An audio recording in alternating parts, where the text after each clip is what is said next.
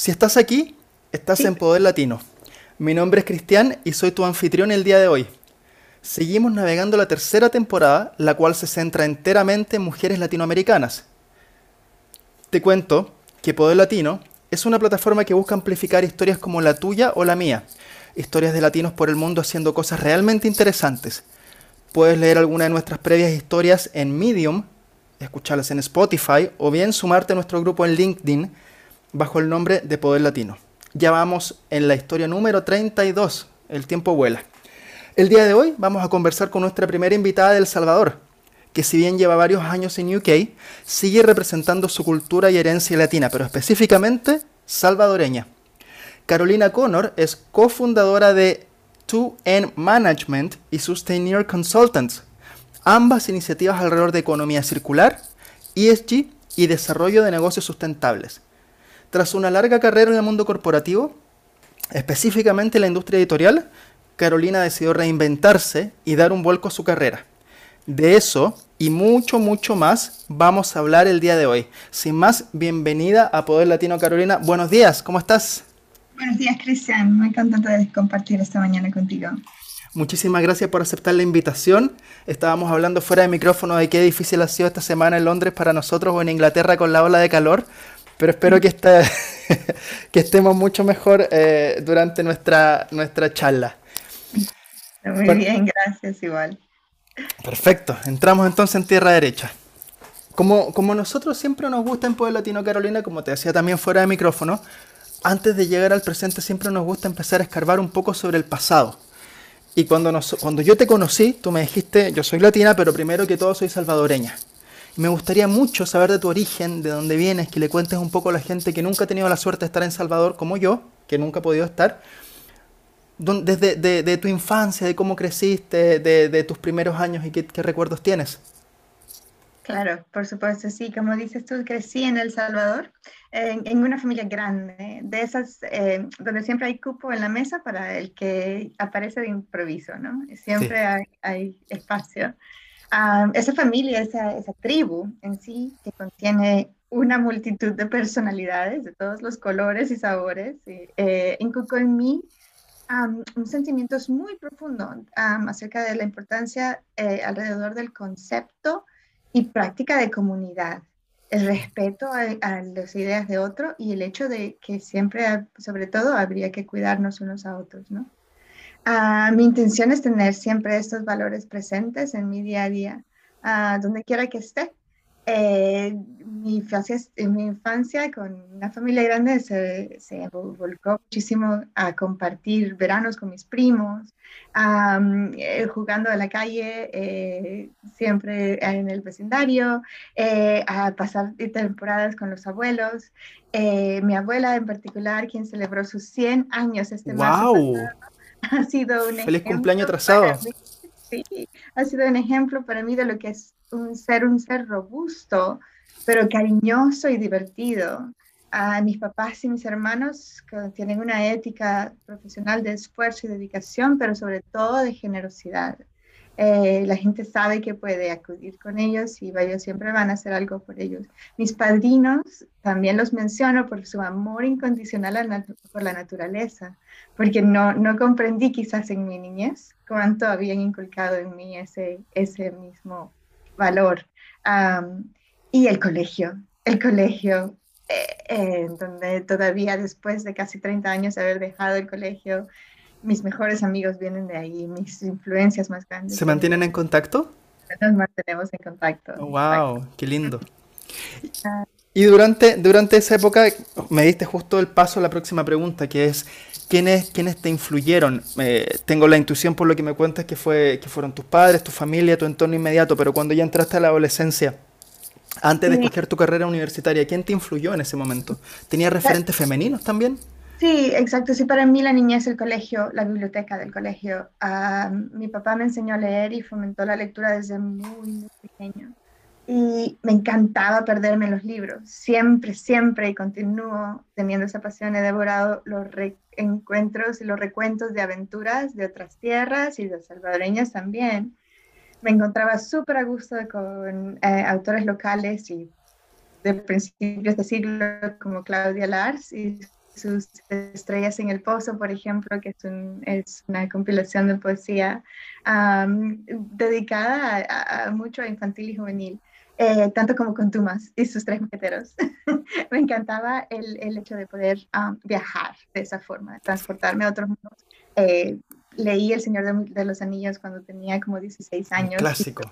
Leer, todas esas cosas. Pero mis profesores en general padres jesuitas me enseñaron el impacto que hace la teoría en práctica, más que la pura contemplación y el estudio. Y entonces eso para mí eh, influyó muchísimo eh, lo, que, lo que quería hacer. uno de mis primeros trabajos en el verano, los sábados por la tarde, después de las clases de inglesa, fue una de las únicas librerías eh, que tenían una selección enorme de libros en otros idiomas, en inglés, en francés, alemán.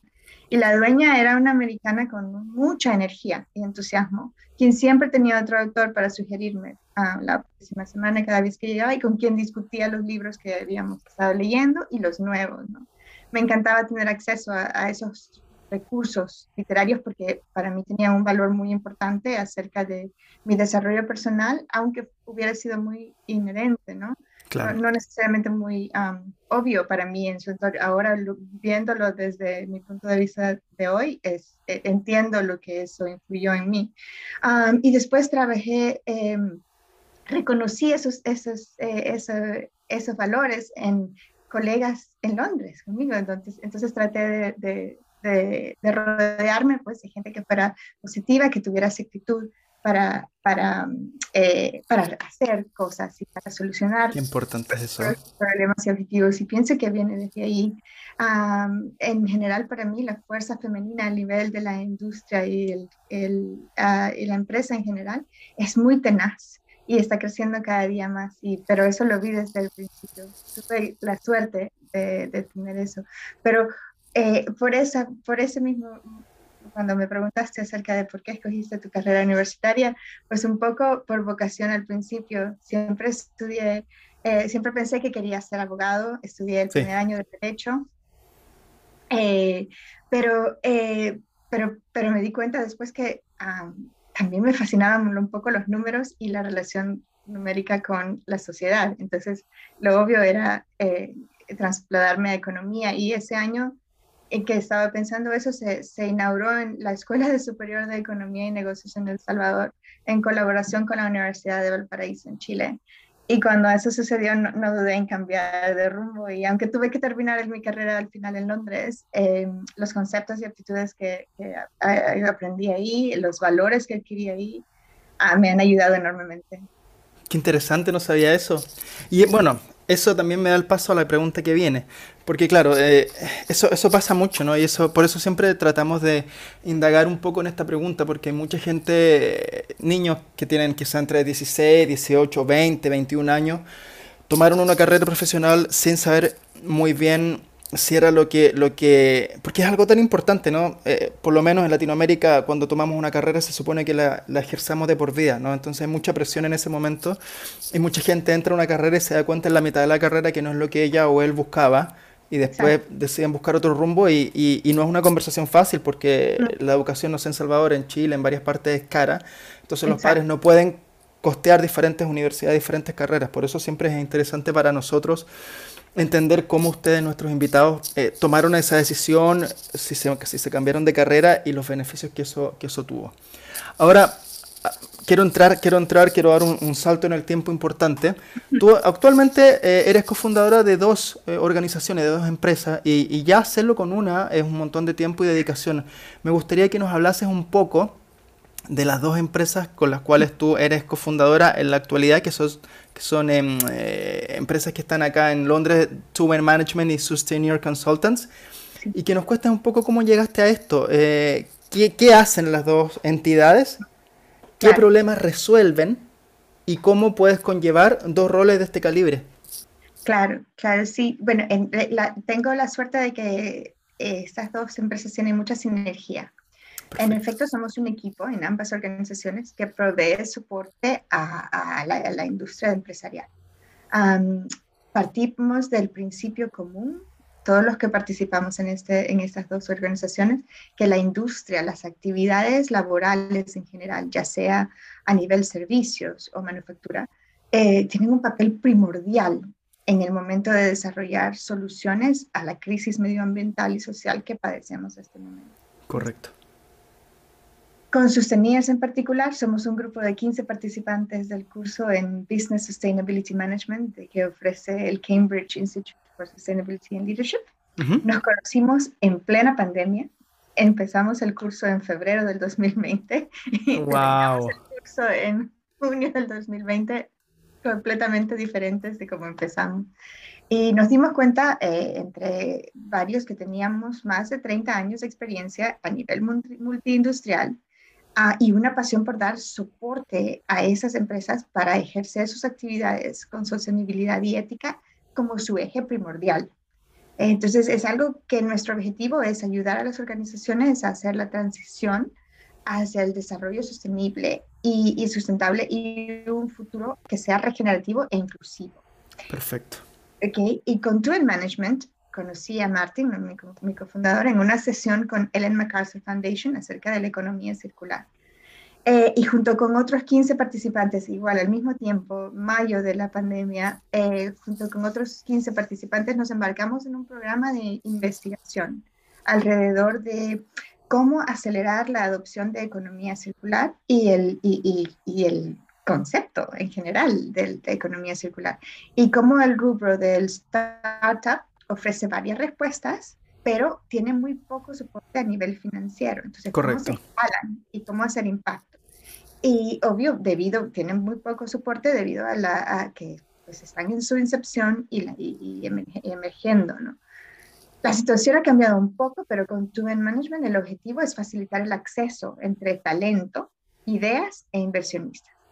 Entonces, te quería, aquí me quería salir un poco de, de John, pero ¿tú piensas que la pandemia aceleró o, o entorpeció un poco la, la, urgencia para las empresas para atacar eh, los problemas de, de, calentamiento global, etcétera? ¿Qué impresión tienes tú desde tu punto de vista? ¿Cómo afectó la pandemia?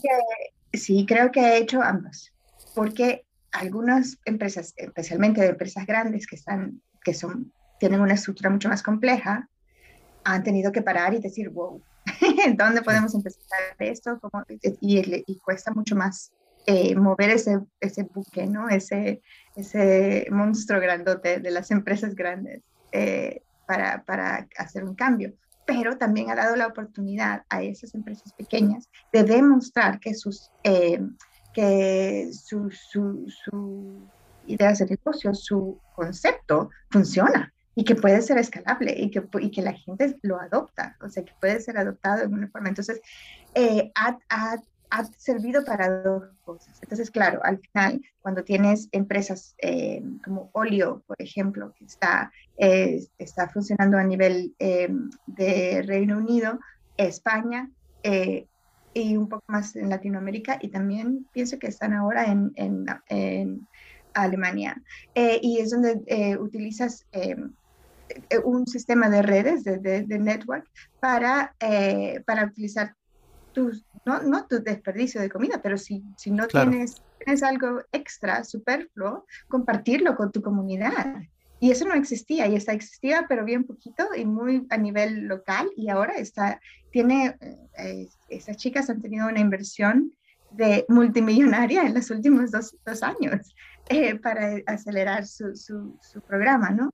Eh, entonces pienso que hay hecho dos cosas. Y cuando trabajamos con las empresas que son que es pequeña y mediana empresa es un poquito más fácil de, de ejercer cambios.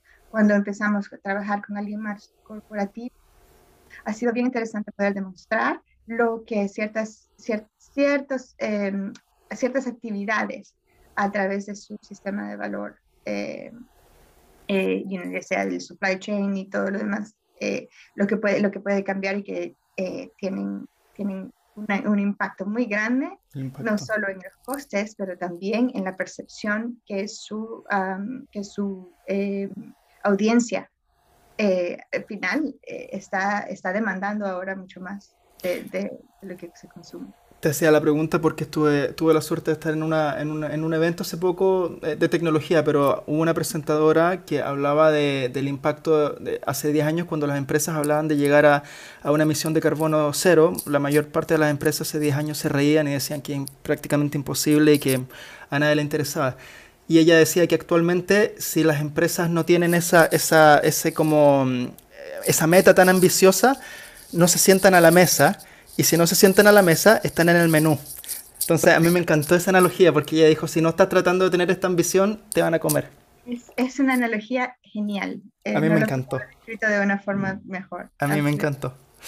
Te quería preguntar un poco, te quería pedir también a la gente que nos escucha si nos podías brevemente contar qué es la economía circular.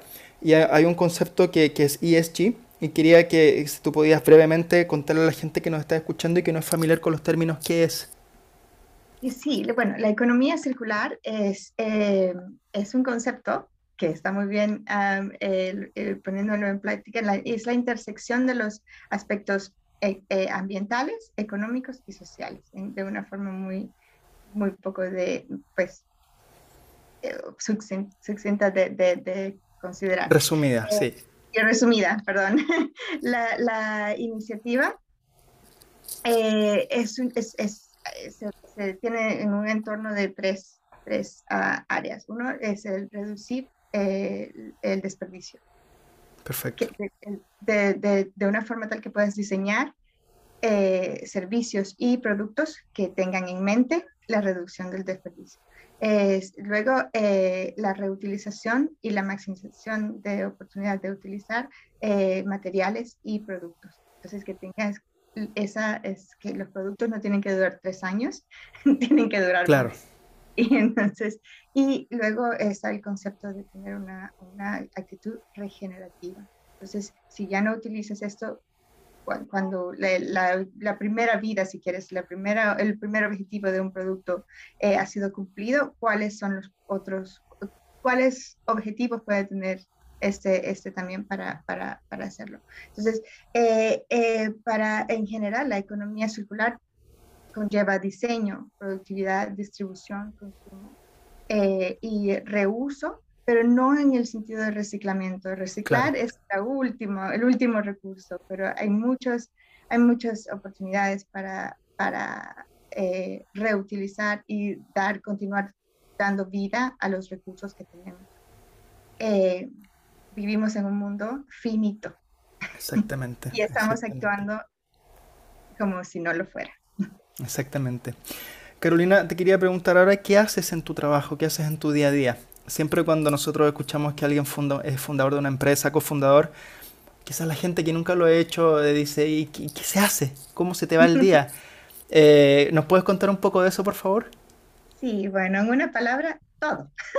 Desde Todo. el mercadeo, la administración, hasta tu propio, hacer tu propio contenido, si lo necesitas, pero el enfoque está en el momento en analizar y, eh, información que se extrae a partir de varias interacciones con las empresas y con quienes colaboramos y desarrollar a partir de ese entorno, entorno programas que vayan eh, adaptados a- al objetivo que hemos planeado, ya sea tener mayor, eh, si, es, si, si vamos a tener un, una, ah, un carbon zero, eh, Sí. un programa para, para reducir los- las emisiones de carbono, eh, poder ejecutar, o sea, no solo tenerlo en, en, en texto escrito y publicado, pero qué significa ejecutarlo en el día a día, para, tanto para tu empleado que trabaja en finanzas como para tu empleado que trabaja en la, en la planta de producción qué significa para ellos ambos tener ese objetivo como empresa y llevarlos a todos en el mismo, por el mismo camino, por la misma trayectoria para que se pueda desarrollar ese, ese objetivo con la empresa. Eh, entonces, puede ser de todo un poco, desde hacer, tomar medidas y, y hacer cálculos para lo, donde, donde hay una impact, un impacto más grande, ya sea, por ejemplo, las eh, empresas que son de servicios siempre dicen, no, pero no producimos nada. Ah, pero ¿dónde, ¿dónde tú tienes todo en línea? Sí. Claro. ¿Quién es tu productor? ¿Quién es tu, quién, quién es tu proveedor de, de todos tus servicios en línea? De todo lo que es el, eh, donde tus servidores, donde guardas todo, donde emites. Ellos emiten muchísimo a nivel de eh, emisiones, a nivel de carbono. Entonces, eh, es hacerles conciencia de que también ellos, aunque no produzcan algo físico, también tienen un impacto. Entonces, es, eso es, es, genial porque muchas, muchas veces la gente no sabe por dónde empezar, tiene mucho ímpetu, pero no saben por dónde empezar y de hacerles, pues, ayudarles a descubrir ese, eh, eh, ese punto, número, punto inicial eh, da la pauta para, para, para, continuar muy orgánicamente y muy naturalmente el desarrollo de un programa bien efectivo. ¿Y te costó hacer esta transición? Porque como yo decía en la introducción, tú pasaste una buena parte de tu carrera, si es que no toda tu carrera en el mundo corporativo, donde me imagino que tenías una estructura y habían procesos alrededor de tu trabajo. ¿Te costó pasar de la, de la, de la, de la certeza de tu trabajo a la, a la, a la nula certeza de qué significaba montar una empresa y empezar, hasta, a, empezar a estructurarla. ¿Cómo fue esa transición? Una de las cosas más interesantes que aprendí es que, es que la empresa en donde yo estaba no era la que me hacía hacer trabajar mil horas al día, soy yo. Perfecto. soy yo la que, la que quiere trabajar. Entonces me di cuenta que eh, em, a nivel personal eso ha sido un, un logro bastante grande porque después de 20 años en una, en una carrera corporativa en el mundo editorial, nunca pensé que íbamos a estar trabajando tan intensamente dos años después de haber cambiado de carrera eh, en, en, lo que estamos haciendo ahora. Pero sí me di cuenta que eh, ese, eh, esa, esa infraestructura con la que hemos crecido, si quieres, profesionalmente, también puedes tomar los mejores elementos de ella, ¿no? Y continuarlos. Pero también todas aquellas cosas que siempre pensaste se podrían hacer mejor, de ahora tienes la oportunidad de implementarlas. Ahora tienes la oportunidad de decir, ah, bueno, esto yo sé que no funcionaba. Puedes, puedes hacerlo. Y nunca me arrepiento de haber tenido esa escuela. Porque, porque es muy importante como base y te das cuenta que hay ciertas cosas que son difíciles y van a ser difíciles aunque sea tu pasión y tu, y tu empresa. Y, hay ciertas cosas que son aburridas de hacer, pero hay que hacerlas y esta vez no hay nadie más quien las haga. Exactamente. tienes que hacerlas tú. Eh, y entonces se aprende mucho. Y ahí, ahí me da el paso a una pregunta que nos gusta hacer mucho en Poder Latino, que ¿qué problema piensas tú que ha sido el que te ha costado más resolver? Quizás desde un punto de vista profesional, puede ser personal también. ¿Y qué logro te da más orgullo hasta este momento de tu, de tu carrera? Sí, en, en, el, el, problema que más me ha costado resolver es más que todo la comunicación. Perfecto. Eh, porque, por ejemplo, em, si te pones a pensar en el, en el calor que hubo en Londres, en, el Reino Unido toda esa semana, eh, eh, la retórica es súper negativa. Estamos en una crisis, estamos en un... Y esto va a ser lo peor. Y, Los mapas son rojos, así como que estuviéramos en el infierno de esos mapas rojos en las noticias, en el noticiero y todo lo demás, sin ninguna eh, pauta para decir, pero ¿sabes qué? Hay un montón de gente trabajando para que esto cambie.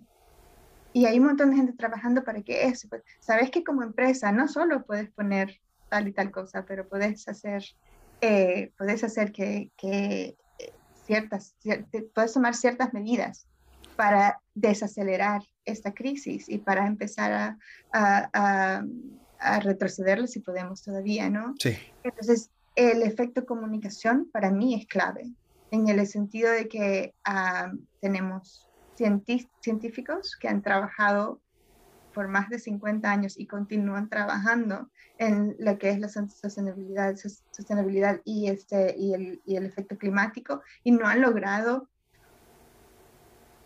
ver esa, esa idea, ese concepto, el, la, la, intensidad y la emergencia que tenemos en este momento hasta ahora. Porque no, no, entonces para mí ese efecto de comunicación es súper importante Clave. que, lo, que logremos um, eh, aclararlo y mejorarlo. Y es una responsabilidad que tenemos todos. Y asimismo, ¿cuál es el logro que más orgullo te da?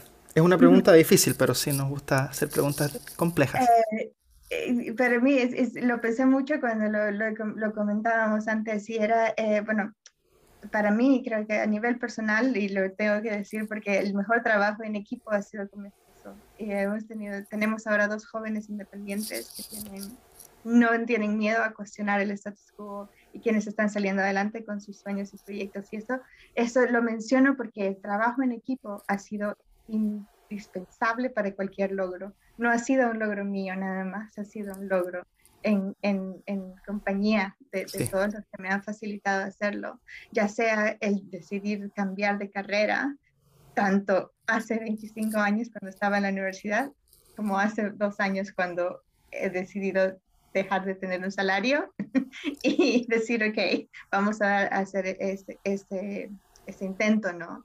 Y eh, el logro, uno de los logros más grandes ha sido el tener nuestro primer contrato que tuvimos eh, eh, como equipo en Sostenía. Y después de, de, empezar un proyecto por tres meses, ahora tenemos un año y estamos bajo un retainer. Súper, qué rico de ser eso. qué rica sensación no me había puesto a pensar en ello hasta entonces pensé, bueno, fue nuestro primer proyecto. o sea, tiene un, tiene un valor, ¿no? Es que está, me imagino también que estás en la vorágine del día a día, firma el contrato y hay que empezar a trabajar y producir, pero es un logro gigante, así que muchas felicitaciones. Muchísimas felicitaciones. Y ahora te quiero hacer otra pregunta que a mí en lo personal me encanta y es, si tuviese que formar un directorio de gente que está viva o muerta, gente que conoces o no, ¿A quién te gustaría tener? Y la idea es que tú te juntas con este directorio una vez por semana para tú hacerles preguntas y decirles, eh, no, sé, no, sé si, no sé si hago esto, no sé si hago esto otro, eh, tengo un poco de temor de tomar esta decisión. Si pudieses fantasear, ¿a qué personas te gustaría tener para tener como un brainstorming una vez por semana? Sí, bueno, la verdad eh, que todavía a uno de mis profesores que ya no está con nosotros, Ignacio Yacuría, eh, con quien fue un, rector increíble y quien, ah, y quien te, enseñó a cuestionar todo. Entonces, es, eso fue primordial a, mi esposo porque también confío intrínsecamente en su pragmatismo, su habilidad para preguntar lo más inusual, sin inhibición, pero contacto, que yo no lo tengo. Eh, eh, y luego, es, este, tal vez la gente no conocerá a esta persona muy bien, pero es una persona que se llama Catherine Whitman, que sin mucha fanfarria lleva el batón de la economía circular. y voy a, voy a pasar los contactos a, todos los rincones del mundo. Entonces, ella se encarga de identificar dónde la economía circular está emergiendo y teniendo, teniendo éxito perdón, y teniendo eh, el, mayor impacto. Y ella ha sido alguien que sin tener ningún interés ella en, en, en, mi desarrollo personal o profesional, ha sido un apoyo increíble en los últimos años y, y si tuviera el acceso a una hora a la semana con ella, sería genial, en vez de una hora cada dos, tres meses. me encantó, me encantó, sumamente balanceado. Y ahora, Carolina, te quería hacer otra pregunta. Como bien decía al, principio, esta temporada de Poder Latino se centra completamente en mujeres latinoamericanas. ¿Cuál es tu apreciación, después de pasar por el mundo corporativo, del rol que tiene la mujer en la empresa? ¿Cómo ha cambiado y cómo piensas que nosotros podemos contribuir para acelerar en, en, en, tener cambios positivos. Sí, sí, ah, para mí, bueno, hice un, eh, desde el 2015 pienso el número de mujeres en la, lo que es la dirección eh, los, de, negocios ha aumentado en particular, ¿no? Sí. En el C-suite, donde la representación de mujeres ha, ha ido aumentando del 17 al 21% hoy en día, eh, bueno, este, hay, hay eh, países como Francia Noruega donde las empresas tienen un promedio de más del 40% de representación femenina en una junta directiva, ¿no? De acuerdo, al Foro Económico Mundial. Pero desde mi perspectiva, este es uno de los obstáculos más significativos todavía, eh, que, sí, que sigue siendo influenciado por varios aspectos, no solo en la dirección de la empresa, sino en la sociedad. Y no tenemos que ir muy lejos, los eventos que vemos de los que hemos sido eh, testigos este año y vemos ahora durante la pandemia, por ejemplo, eh, el hecho de que las mujeres han, el, el, sector femenino fue el que sufrió más en el sector laboral, porque fue el que también tuvo que llevar la carga eh, en el hogar. son, son ejemplos de que necesitamos cambios a nivel sistemático en el área de salud, en el área de derechos humanos y educación, el soporte para la mujer y otros grupos también que no son valorados efectivamente. Entonces, mientras yo, yo también, si veo el obvio, que es obvio el avance, también siento que eh, eh, a veces eh, me, me, preocupa un poco que estos avances que han sido fenomenales nos hagan dormir en nuestros laureles un poco y no continuar el esfuerzo para que sean mucho más, para que estén donde realmente deberían estar. Perfecto. Perfecto, te doy las gracias por eso, es una, importante reflexión, estoy completamente de acuerdo. Carolina, vamos entrando en la parte final de la conversación y como siempre hay dos preguntas que le hacemos a todos nuestros invitados para jugar un poco a la futurología y para saber qué, qué, qué, qué les gusta en, en, el ámbito personal de Latinoamérica. Si, si pensamos en la próxima década, qué sé yo, en los próximos 20 años, ¿qué sello latino piensas que podría tomar fuerza a nivel global? Sí, um, bueno, yo, yo, soy en particular un, una fan total de, un, um, de una empresa que es chilena, pues no, no, tiene, te prometo que no tiene nada que ver contigo, con conocernos, eh, pero se llama Algramo y es una, es una eh, ambición, es revolucionar la forma en que consumimos para, eh, para reutilizar, para eh, consumir lo necesario nada más y para tener eh, para poder ayudar al consumidor, a, la persona en sí, a, mejorar los hábitos de consumo que, que, te hacen bien tanto a ti como al planeta, ¿no?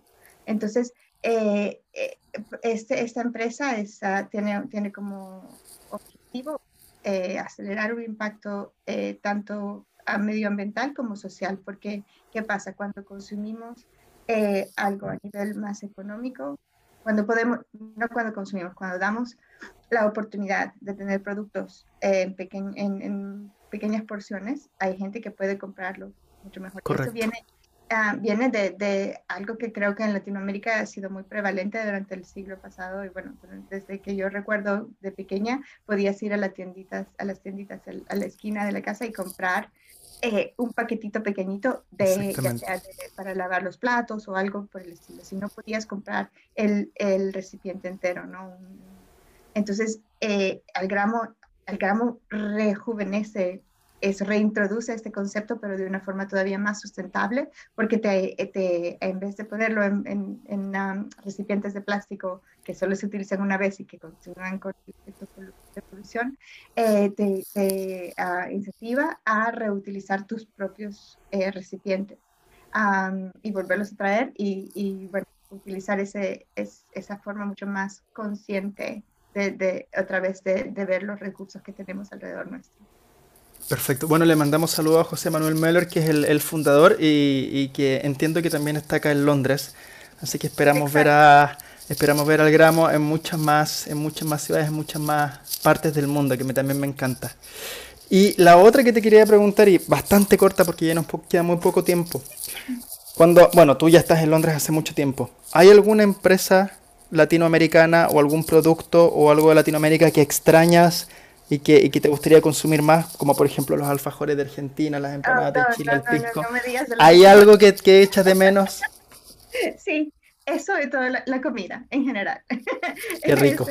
la comida en general es lo que nos, es lo que nos mueve. Este, eh, le diste en el clavo con los alfajores, pero de casa me encantaría poder tener eh, poder tener más acceso en Londres a esos restaurantes latinoamericanos que son muy, muy hogareños en sí. Uh, y que hay, hay varios, pero que, um, pero que sí reflejan no solo nuestra, nuestra um, cultura culinaria, pero también el calor humano que se siente en Latinoamérica y eso. Eso, eso que mencionabas tú al comienzo de compartir la mesa y de que, y de que siempre hay espacio para alguien más eso es tan propio de nosotros. Bueno, Carolina, hemos llegado al final de nuestro viaje, de nuestra conversación. Te quiero dar las gracias por tu generosidad, por contarnos tantas cosas interesantes, por pasar más de 40 minutos con nosotros. Em, y me gustaría invitarte, si la gente quiere saber más de ti, si la gente quisiese colaborar, ¿cómo te encuentra la gente en Internet? Sí, claro, puedes, eh, puedes llegar a nuestra, bueno, con Sustenies Consultants, de nuestro sitio de internet, de internet, lo vamos a poner en las notas también, es sí. y con 2N Management es 2N.management. eh, donde nos puedes encontrar y estoy siempre en LinkedIn eh, a la orden eh, para como Carolina Connor y este pues estamos a la orden ah, para platicar, para darnos soporte y para continuar esta labor como latinos que, que estamos desperdigados por el mundo, pero que seguimos haciendo cosas buenas. La unión hace la fuerza. Exacto. Me despido, les doy las gracias. Muchas gracias Carolina nuevamente por estar con nosotros. A todos los que nos están escuchando, que nos están leyendo, les mando un beso, un abrazo. Nos pueden seguir en LinkedIn, nos pueden escuchar en Spotify, nos pueden leer en Medium. Mi nombre es Cristian, les doy las gracias por acompañarnos un día más y nos vemos a la próxima. Chao, chao. Chao, chao. Muchas gracias, Cristian.